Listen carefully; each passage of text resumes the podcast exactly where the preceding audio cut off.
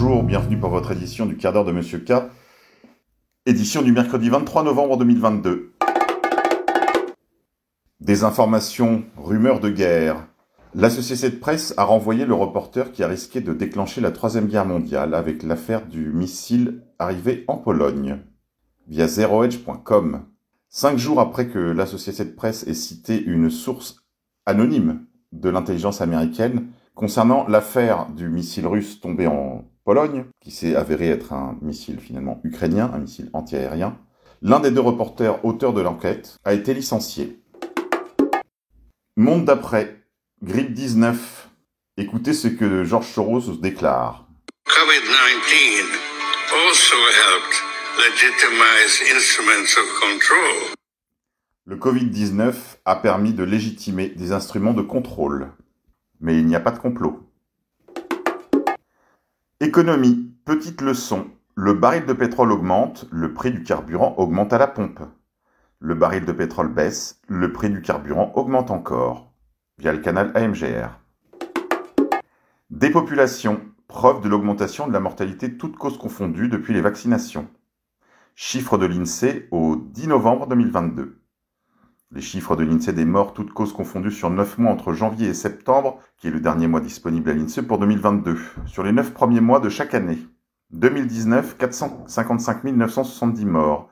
2020, 480 193 morts. 2021, 489 383 morts. Et 2022, 492 200 morts.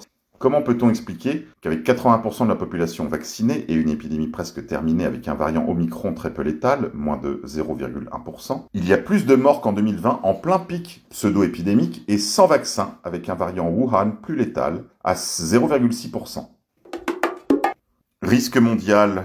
Zelensky bombarde délibérément la centrale nucléaire de Zaporizhia. Le général Bruno Clément accuse, via le média en 442.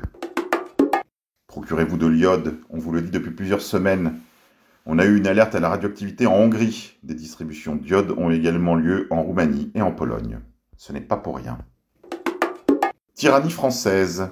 La police a fouillé les comptes bancaires des soignants suspendus. C'est par ce genre de pression psychologique que le gouvernement Macron pousse les soignants suspendus, majoritairement des mères célibataires fragiles, au suicide, via le courrier des stratèges.fr.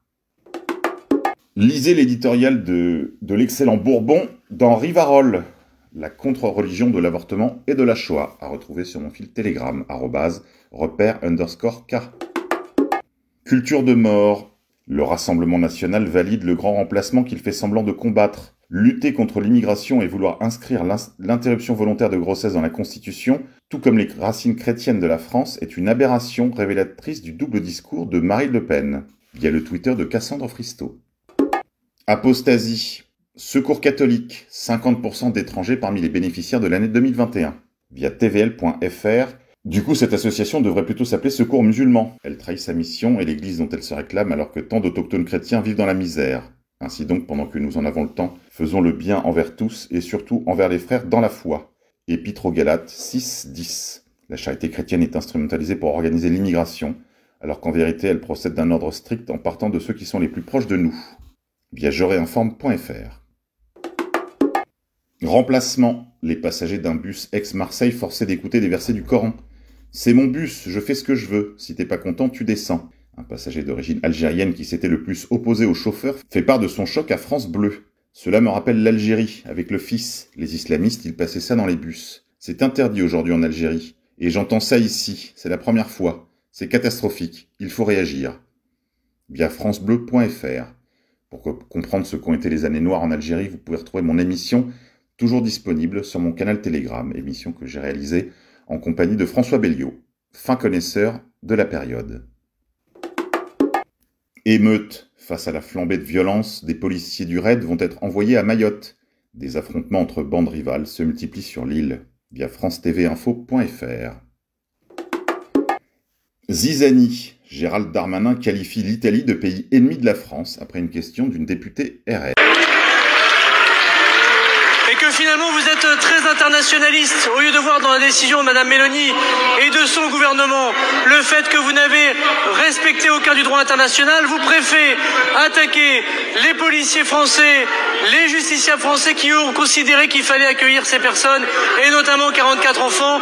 En effet, en effet, madame, vous n'êtes pas toujours patriote lorsqu'il faut vous allier avec les ennemis de ceux qui attaquent la France en ce moment.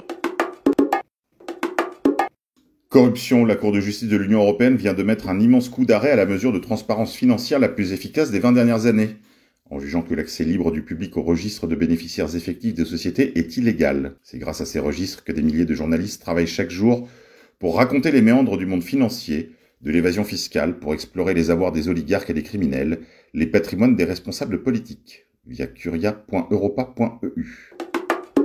Police. Les preuves numériques sont désormais plus importantes que les preuves matérielles et génétiques pour mener à bien les enquêtes, via nextimpact.com. Ukraine. Les États-Unis annoncent envoyer 4,5 milliards supplémentaires à l'Ukraine. Olivier Véran, le porte-parole du gouvernement, défend le durcissement des conditions d'attribution de l'assurance chômage. 18 mois pour trouver un travail, c'est suffisant, déclare-t-il, via leparisien.fr. Justice. L'ancien ministre de l'Intérieur Claude Guéant a été condamné à 6 mois de prison ferme, aménagé pour escroquerie de frais de campagne. Le tribunal a prononcé un aménagement de peine demandant une détention à domicile sur surveillance électronique, via le nouvelops.com. Cette condamnation de Claude Guéant prouve encore une fois que, selon que vous serez de l'oligarchie ou non, vous aurez deux poids, deux mesures. Budget 2023. Le Sénat et le gouvernement refusent de taxer les yachts et les jets privés. Et surtout, n'oubliez pas de payer votre taxe pour votre abri de jardin, n'est-ce pas? Via publicsénat.fr. Là encore, deux poids, deux mesures. Guerre en Ukraine. Pour répondre aux besoins immédiats de la Moldavie et de sa population face aux conséquences de la guerre en Ukraine, Emmanuel Macron annonce avoir décidé de mobiliser une nouvelle enveloppe de plus de 100 millions d'euros, via le Twitter d'Emmanuel Macron. Allez, c'est tout pour aujourd'hui mes amis, on se quitte et on se dit à demain si Dieu veut.